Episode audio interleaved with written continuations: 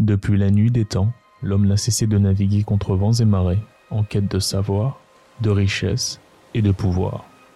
Ce fut le cas de Léonidas Ier durant l'Antiquité grecque, mais aussi d'Attila le Hun qui fut tellement puissant que sa mort soulagea tout le peuple romain. Ou même Shaka Zulu, l'un des plus célèbres conquérants de l'histoire africaine. Tous ont un point en commun. Ils ont conquis leur terre munis d'armes, de chevaux et d'une armée. Contrairement à ces derniers, l'enfant dont je vais vous conter l'histoire fut béni par une puissance telle que beaucoup la qualifient de surhumaine. En effet, à lui tout seul, il constitue sa propre armée. Considéré comme létal, il fut contraint d'utiliser ses poings 18 fois. Et 18 fois, ses adversaires ont succombé à sa puissance. Vous l'aurez compris, je parle d'Arthur Beterbiev. Bonne année à vous et bienvenue dans l'épisode 5 d'Histoire du GOAT.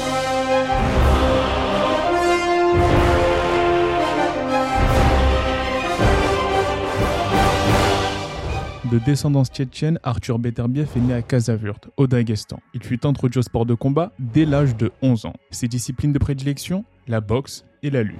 Oui, je pense qu'il aurait très bien pu faire carrière en MMA. Attention, je n'ai pas dit l'UFC, car eux, on attend toujours qu'ils signent Abdul. Mais ce n'est pas le sujet. Le sujet en réalité, c'est qu'il faut que tu likes cette vidéo pour soutenir la chaîne. Arthur a toujours une préférence pour le noblard. Il raconte lui-même qu'une fois, s'étant fait exclure d'une salle de lutte pour cause de bagarre, il n'y est plus jamais revenu. Paradoxalement, il s'est fait exclure de sa salle de boxe plus d'une dizaine de fois, encore une fois car c'était un grand bagarreur, et à chaque fois, il est revenu s'entraîner par amour pour le noblard. Cependant, le père d'Arthur Beterbiev n'a jamais vraiment voulu que son fils soit boxeur, jusqu'au moment où ce dernier remporta la médaille de bronze lors d'un tournoi international amateur. Voyant l'engouement et la ferveur générés, notamment dans son village, par la victoire de son fils lors de ce tournoi international, il décida de donner son feu vert. Les parents, c'est souvent comme ça, ils veulent le résultat d'abord et le projet après. Cinq jours après avoir accordé la bénédiction sur le choix de carrière de son fils, le père d'Arthur Beterbiev décéda tragiquement dans un accident de voiture. Ce triste événement a failli mettre un terme à la jeune carrière du boxeur. Dépité, il voulut arrêter la boxe, mais ce fut sans compter le soutien sans relâche de sa mère qui l'encouragea à continuer et notamment à aller s'entraîner à Moscou. Durant cette période difficile, sa foi et sa religion l'ont beaucoup aidé à maintenir le cap et à rester concentré sur ses grandes ambitions dans le sport. C'est alors que va débuter une prestigieuse carrière amateur, durant laquelle Arthur va transformer la souffrance de la perte de son père en détermination inébranlable. En 2007, Arthur Beterbiev va devenir champion de Russie en battant Sergei Kovalev, qu'il a d'ailleurs battu deux fois chez les amateurs. Moins de 5 ans plus tard, la machine Beterbiev va remporter une médaille d'or championnat du monde, deux médailles d'or au championnat d'Europe et fut quart de finaliste au JO 2012. Ah, quand même. Jeux olympiques où il a pu boxer l'actuel champion unifié des poids lourds, Alexander Usyk. Fait marquant, Beterbiev a affronté Usyk trois fois. Leur première rencontre a eu lieu en 2007. Ça nous rend pas tout jeunes tout ça. Rencontre au cours de laquelle le Russe a sécurisé une victoire à la décision des juges dans un combat de boxe en 4 rounds. Moi qui pensais que ce n'était que 3. La seconde fois où les deux champions se sont rencontrés, ce fut en 2011, en quart de finale des championnats du monde amateur. Combat particulièrement intéressant puisqu'après s'être fait dominer pendant tout le combat, Arthur va réussir à toucher Usyk avec un coup au corps dévastateur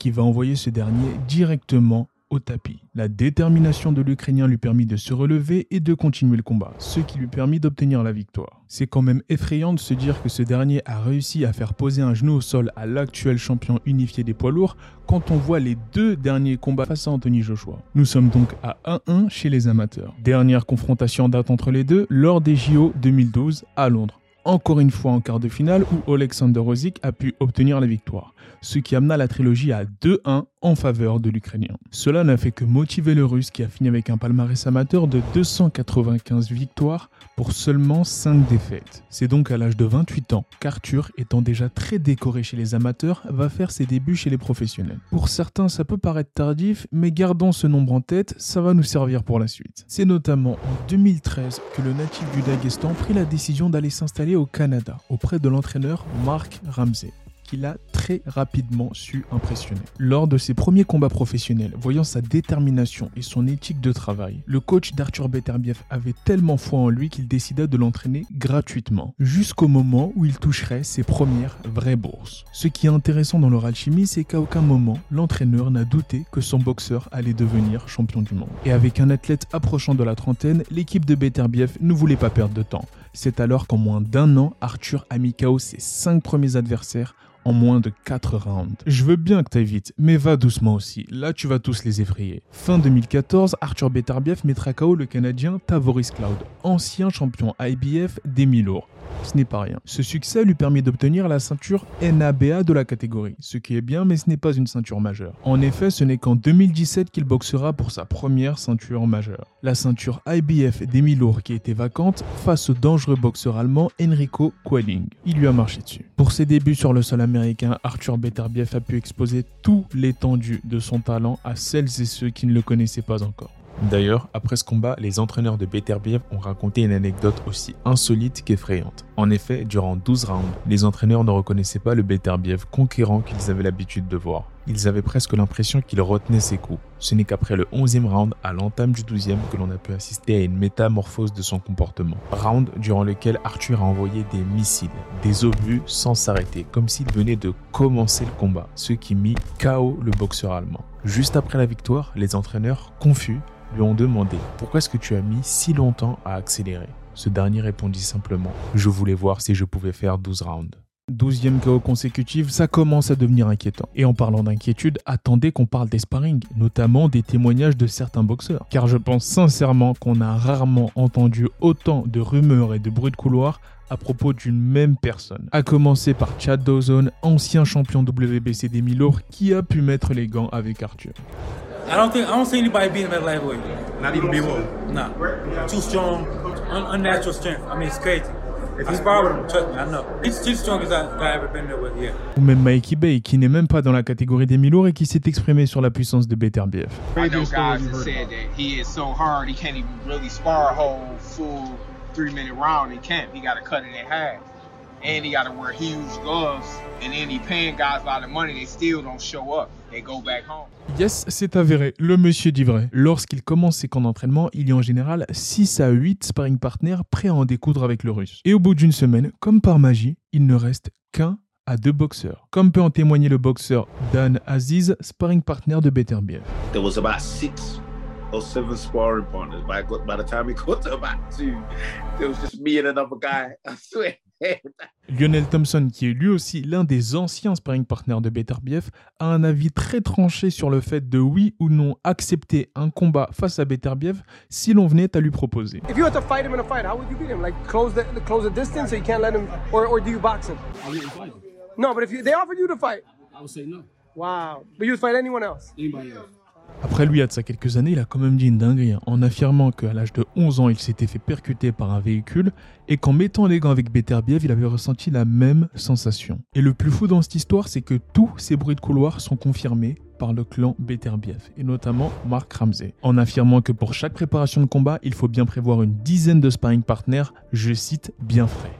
Il en parle comme si c'était de la viande effrayant. Penchons-nous donc un peu sur l'origine de cette puissance. Et ayant pour idole de jeunesse Mac Tyson, Arthur Beterbiev possède certes une puissance de frappe phénoménale, mais le boxeur russe a surtout un timing et une précision dévastatrice. Changement de niveau, footwork défensif, pression et cadrage. Arthur Beterbiev sait tout faire et paraît pratiquement invincible. Il existe plusieurs écoles de la boxe. L'école cubaine où les déplacements aériens sur la pointe des pieds, les réflexes, les mouvements de tête défensifs sont de rigueur. L'école américaine, plus basée sur la vitesse et l'explosivité. Beterbiev, quant à lui, est issu de l'école typique soviétique, avec des fondamentaux très solides, où la répétition de mouvements simples basique, tel que le 1-2 en est devenu robotique. C'est leur manière à eux de créer des cyborgs. Ajoutez à cela une hygiène de vie irréprochable, notamment liée au fait qu'il soit musulman. Il n'a jamais bu d'alcool, ne s'est jamais couché tard et possède une alimentation saine et équilibrée. Il ne laisse aucune distraction pénétrer sa vie si ce n'est la boxe ou sa famille. En partant de ce constat, on commence à comprendre pourquoi même arrivé en fin de trentaine, il est si athlétique. Ça me fait penser à un LeBron James en NBA qui a investi chaque année des millions dans sa santé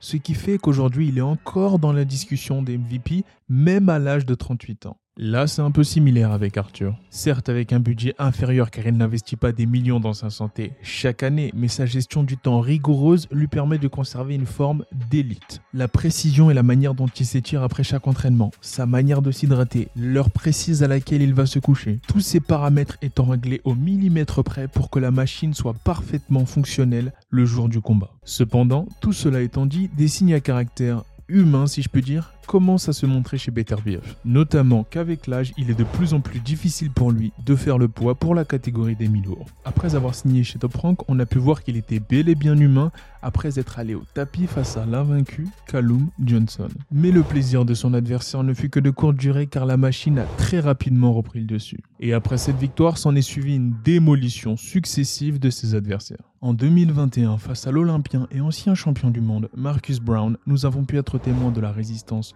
surhumaine de Beterbiev après qu'une coupure soit survenue en plein milieu de son front. Coupure qui ne lui a pas empêché de stopper l'Américain. En 2022, face à Joe Smith Jr., qui, n'étant pas un faire-valoir, s'est complètement fait terrasser par Arthur. On avait l'impression qu'il ne pratiquait pas le même sport, qu'il lui suffisait de toucher sans transfert de poids apparent, mais juste de toucher avec son gant la tête, le crâne de son adversaire pour que celui-ci finisse assommé. En quête d'unification totale de la catégorie afin de devenir le champion incontesté des mi-lourds, Arthur Beterbiev devra d'abord passer par une étape importante. Effectivement, le 28 janvier, à la Wembley Arena, Arthur Beterbiev défendra ses titres IBF, WBC et WBO des mi-lourds face à un type différent d'animal.